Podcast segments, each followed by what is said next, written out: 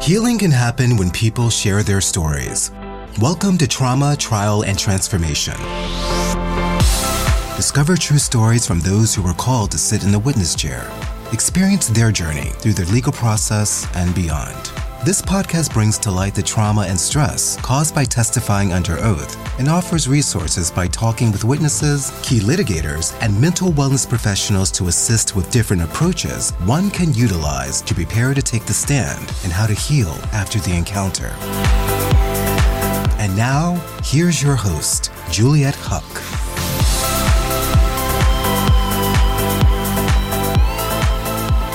Greetings, everyone, and welcome to Trauma, Trial, and Transformation from sunny Los Angeles, California. I really want to start off by thanking a really long-term, long, long-term friend of mine, and he's Bill McCracken, for joining me today. Bill, thank you so much. I'm um, honored by the fact that you are so supportive of me with this project and coming forward to talk about things that aren't always the easiest to talk about, so I just kind of want to start off by just telling you how much uh, gratitude I have for you, and really our friendship means so much to me, and the fact you're supporting me, so thank you for that. I really want to start by acknowledging the fact we've known each other for so long, and we've gone through a lot together, and uh, knowing each other from high school, it's just, you know, I think really good friends go through a lot of stuff together when they are as long around together as much as we have been. So I know your background, but for people listening, can you give me a little, you know, just snippet of where you are, what you're doing these days, and uh, just your successes? I actually am uh, living in Ormond Beach, Florida. I moved in ninety-four for a job opportunity in banking. I spent twenty years in banking and then went to work for one of my clients. I currently own my own company here in Florida. And uh, the company works, I work with companies on financial strategies. A lot of my work involves troubleshooting issues for, for customers, whether it be an H R matter. Typically, most of my stuff is financial related with regard to if someone's looking to borrow money.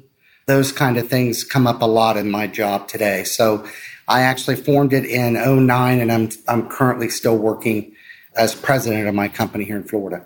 Yeah, so put it all out there. You've saved my rear quite a few times. I'm just going to put it out there. You and I have been a lot together through my small business, and uh, you, you really, you've had a really um, a good taste of uh, my legal consulting world, which you worked with me for a little while. So, uh, from a business standpoint, financial support um, for small businesses, really been you've really been an asset that I was always looking for, and happened to be my friend doing it at the same time. So.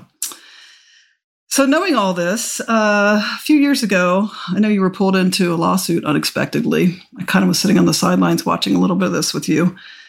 What was your feeling around it when you first like found out you were part of the lawsuit? How did it make you feel? I, I would say um, surprised uh, was probably the uh, the first emotion I had, and probably uh, unexpected were probably the two biggest emotions for me. Did it scare you? Oh, absolutely. I think fear was a big part of it. And again, you know, I had always uh, been involved in the business community, uh, the business environment, but never was I involved in a situation that involved a, a suit like that. And I think my personal experience was absolutely you're fearful. And I would say most people that have gone through that situation, fear is a, is a big part of it. Yeah, a big component. And how did it how did it make you feel to come home and tell your wife or any part of your family? Did you feel less than? Did you feel like you were you've done something so wrong, or how how did that affect you? Well, in in in, in that situation, I I recall my wife also being shocked. Um, and very surprised, but also very fearful because, you know, again, being married and being sued, you realize the impact it, it could have on not only yourself, but your family, which obviously you have to work through. Yes. Yeah. Me being in that situation myself, uh, that probably had more fear in me than anything else of how it was going to impact my family. Um, so I, I can imagine that uh, knowing you guys as well as you did, plus your reputation. I mean, how did you feel about that with your reputation? When you, did you feel like people weren't going to trust you again? Or did you feel like if it got out, did you have to hide it? Or I think trust is a, is a good word there. Uh, from my standpoint, and I'll talk just briefly about my situation, I think it's had a, a huge impact on the word trust for me. Um, I I look at people differently. I look at relationships differently. And I, I think all of us go through significant events in our life. We may have a handful of those that impact who we are as people. But I would say that that situation impact impacted me the most with regard to the kind of person that I am today. And I think people who knew me prior to this suit and people who know me now would say that I've changed tremendously from a personality standpoint. Yeah. Trust is the word. I'm, I, I'm the kind of person, and how do I, how do I say this? I'm not one who cares much about what people think of me, because I, I think you know me well enough that my personality is that you tend to love me or you tend to hate me. There's really not an in-between, and I don't uh, I, I, I don't mix words with regard to that, because in relationships, and I make it quite clear, especially after this situation, for me, Um, my attitude is I don't want anybody to really get close to me, or do I really want to get close to anyone else? Because the word that comes to my mind and what I've experienced is you're going to be disappointed, and I know I'm going to be disappointed. So I really don't want to make the effort. And I know that's sad, but that's where this suit really changed who I was personally, yes. So I want to get into that a little deeper here in just a second, but the but you know me, I I'm going to poke at that a little bit. You know me, uh, because I've I've known you so long, and again, I'm just so grateful you're coming forward on this. But if if you could just quickly describe when you had to walk into your deposition, you were deposed versus trial. What what was the feeling of just walking in the room, knowing that you were going to have somebody who's going to be try to intimidate you, tear you down? How did you handle that? I'm, I'm recalling that situation. And again, my situation, and again, I don't want to, I, I would just tell you it was extremely unique. Uh, typically, these are done, I would assume, based on what I've heard in the past, that uh, these are typically done in a law firm setting. My situation was unique in the sense that it was in a residence. However, uh, the person had an office there as well. It was kind of a home office, but uh, again, in that way, it was unique. But my emotions, uh, I, I, I recall the whole process being lonely, not really knowing what questions would, would be asked. And that gets down to preparation where, you know, if I can say this, On on the one hand, I hear a lot of people say, hey, you want to be prepared? And I think that's right on. But on the other hand, I, I also think that having too much preparation and then being asked something that you weren't even ready for can really have an impact on the on the deposition. So, yeah, I mean, very fearful, very scared.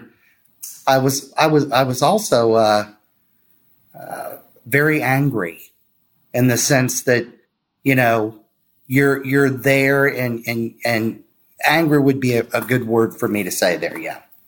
Well, going right into the next thing I want to talk about, you know, I've got different therapists that I follow and psychologists, and um, Gabor Mete, he's one of the one of the kings in my corner right now that um, talks about trauma. And his definition of trauma is the disconnection of self. It's not like physically what happens to you. It's externally. It's what happens to you internally, emotionally. And so when you're talking about that anger and you're talking about how, you know, you actually feel the loneliness, these are these are very big words. You know, these are big words in people's lives that they walk in and walk out. So you didn't just go through this once, right? You had a couple times you had to, to go through the scenario. Is that, isn't that correct? Well, in, in my situation, yeah, there were multiple uh, depositions with different individuals. Yeah, it was it, it, it was multiple for me, yeah. So walking out of the first time and feeling, I would assume, were you exhausted? Were you frustrated? Were you just, how did, how was that? I'm going to go back just for a second and, and give some background. Again, my my process was, I think, unique. I don't know, based on some other people that have spoken to me about it. Mine was actually two full days. So I not only had to go through it one day, but I had to get up and go through it a second day. That was a whole different experience than than the second one, because the second one, because of the people that I were dealing with in that situation, I think I was much more forceful. I was uh, definitely more angry. I I felt like I, I really wanted to get something off my chest. So you went in like, well, almost like with a vendetta, almost in a sense of saying, okay, I was here twice. And yeah, it was like the second one was, uh, that one was in an attorney's office. My attorney had to actually fly in and we had to rent the room. But the, but the whole, the whole atmosphere was, uh, it, it started out pretty smoothly and it got extremely contentious. Yeah, it was very contentious. It became uh, very contentious very quickly. Okay. Yeah. Was it was it aggressive? Was it just a lot of big ball energy, negativity, just kind of like that whole like everybody's trying to fight for something kind of feeling? Well, it it was more of uh, an attack on me personally. And uh, it was more of an attack on uh, me professionally as well. And mm-hmm. uh, it got to the point where I started to respond in ways that uh, I don't think was expected. In what way? Give me give me an example. Well, what way I, I, were you? I think when people are attacked or people don't have the right story, And and it's coming from one perspective or one one sided, it can it can be combative. And uh, I felt attacked. I came out very, very strongly and forcefully sharing my position. It ended up ending very, very well, but it ended up probably, I would say, much more abruptly than than than we had anticipated, because I then was going into areas on their side that they didn't want to explore. And they began to shut down and they began to react kind of in the way that when you don't have the full story, when you only have your story and you believe strongly in it, and then someone enlightens you to the other side, and you haven't really taken that into consideration. So it, it, it ended pretty abruptly. So when you got into that scenario, when you're in that moment, like right there, how how did you keep your wits about you enough not to just get so ticked off? And just because, you know, personal attack is part of the plan, right? It's part of the game. And it's, you know, like I said, myself going through it, that, that, that, you know, it's coming, but it, you just can't stop the train. It's just not going to stop. And it, it becomes this uh, moment you're waiting for it. And then it happens and it just, your heart just busts. You just, you know, you can't, it's not ego anymore. It's not uh, truth telling anymore. It's just trying to keep it together and stay off, you know, not be so defensive, but yet, you know, you got to defend yourself. So, I mean, how did that, you know, did you feel better about yourself that you were able to get to that point? When it shifted, the whole situation shifted when I began to hit on areas of vulnerability for them.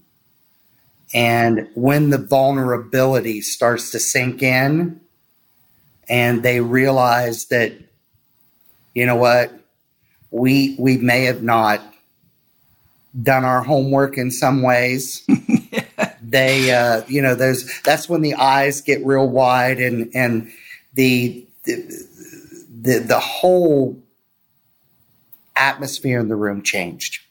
Well, no, like they always say, it's uh, no better defense than being on the offense, right? I mean, that's the whole, if you did your homework and you know what you're telling the truth. Well, and you, and you've known me a long time.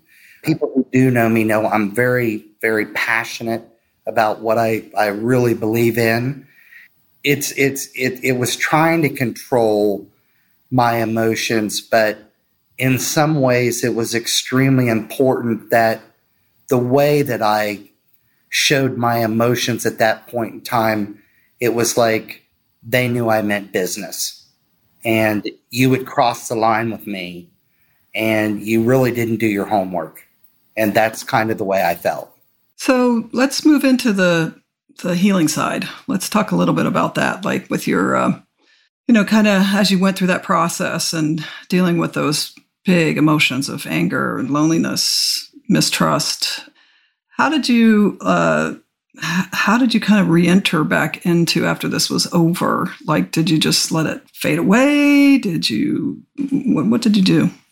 No, I, I have to be uh, very honest about this. I, I still believe that this affected me probably more than any other significant event in my life. I'm not sure. Like I said, I know I'm not the same person. I think if you talk to people who knew me prior to that and know me today, they they see a different person. I see a different person.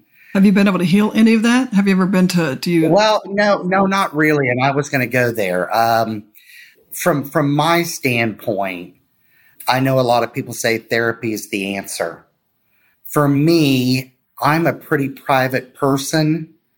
And I just, I, I tried in, in some other ways to get some therapy.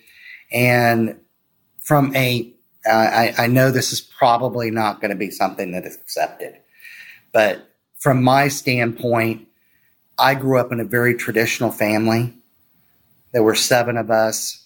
Dad was a cop. My mom stayed at home.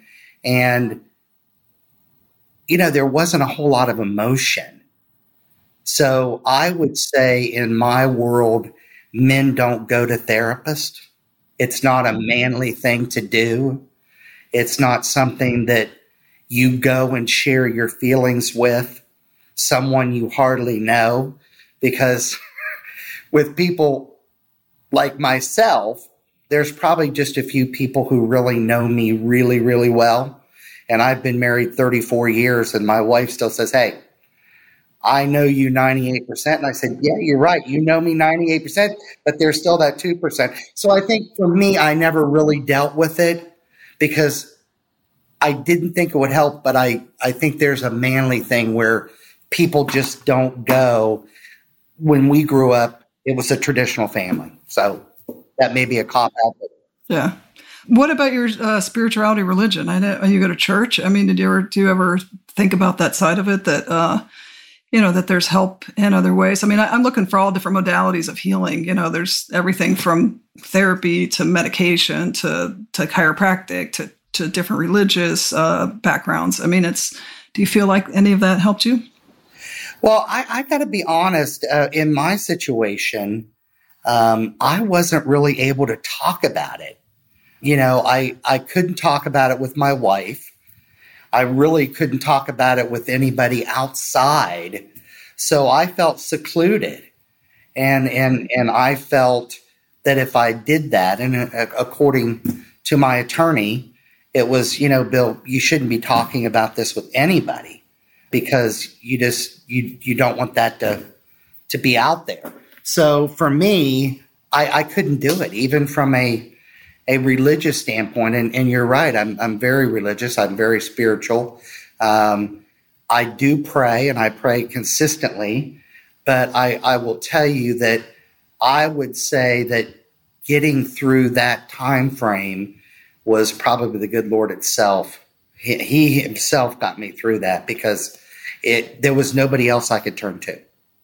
I think that's one of the hardest parts of the court system, just in general, or a lawsuit, is the loneliness. It's you know, you're under you're under oath.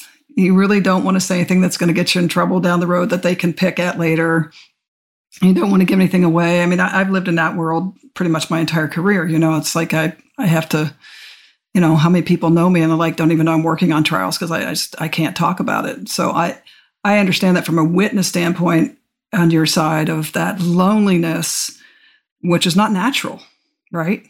It's not natural to be canned in like that and not talk about anything this emotional that's going on in your life. And so, um, just let me interject because I, for people who who don't know us well, um, Juliet was extremely important during that time for me. I mean, she does come from the litigation world, and uh, Juliet was was very open to suggesting attorneys for me at that time. So I just want to throw that out there. I think God got me through that very difficult time frame, but your friendship, Juliet, during that time, and and and your uh, introductions were very, very important to the success of the outcome of my situation, and and I'm I am I'm very indebted to you to this day for that reason. Well, I thank you for that. That uh, you know, for that's what we do. You know, that's that's what this that's what the whole premise of this podcast is about: is how do we get resources for each other in times of emotional trauma and need, and how can we, you know, help on the front end, but then how do we also help on the back end? Because like you said, I, I, I know a lot of people that go through this process, and where are they today? What have they done? You know, are they healing? Are they not? Um, and that's what this whole, you know, the whole intention of this podcast is about is how do we talk to each other when we're in a really traumatic situation that we just can't reach out and do anything. And a lot of times it's just holding space and being there for your friends, being there for your family, you know, and uh, that's one thing I give your wife, Terry, and son, Colin, and everybody, you know, and family around you, for, you know, your rest of your, your family to really hold on and, and be there to support you. I mean, that, the ripple effect of this also something that, you know, I like to talk about because it's, it's affects them too, right? It affects everybody in the room. No, no question about it. I'm, I'm sure during that time frame that, looking back on it now, and again, in my situation, the length of, of, of this whole situation was somewhere in the six to seven year range. So you, you have to understand that my situation was very long term. It was extremely difficult for my family. And uh, to be honest with you, there were times that I, I completely checked out. And, you know, it, it, that's why I get back to the loneliness part of it. Um, it's really sad because people can't really, they really don't have anybody. In my situation, I had no one to talk to about it because I really couldn't talk about it. And, uh, you know, that's where I think the system and I think what you're trying to do is very, very important because people don't heal. I, I would say I'm still in the healing process. I don't think I'll ever heal. And I, I guarantee you, people who knew me, like I said before, and know me now, trust, I, I don't trust anybody, and I'm in the business world today. But I, I will tell you that it's had a huge impact on, on the way I view business relationships now and trust, and it can have a major impact on that. And I think, too, you know, the, the biggest thing I've learned through my healing journey is that, you know, when you don't feel, you heal. And As, as, as much as it will always, you know, something along the way that will trigger you or something that hits you in a way that you might not even re- think it had to do with that situation, right? It might just right. trigger something that blows off. And so um, that's why one of the reasons that looking at these different modalities, I think is important for us to, you know, can you do meditation on the front end? So when you're walking into this, you're not just hit with this unknown, right? You're preparing yourself emotionally at a different level. Are you able to, you know, talk to a therapist? Are you able to spend more time with your attorney talking about it emotionally versus just factually? I mean, that's the other thing. It's, it's, it's also factual, right? It's the evidence. It's this, it's that. And it really, the emotional side just gets kind of pushed aside, right? So, um, so that's where I think that you've done, I think you've done an amazing job in that sense. So I think, you know, if you could give any advice to somebody who might have to go through this, what, what would that be? You know, now that I think about it, and you and I have kind of opened up about this, I think and, and I, I don't know if this would work for everybody, but during that time frame, your attorney is such an important person.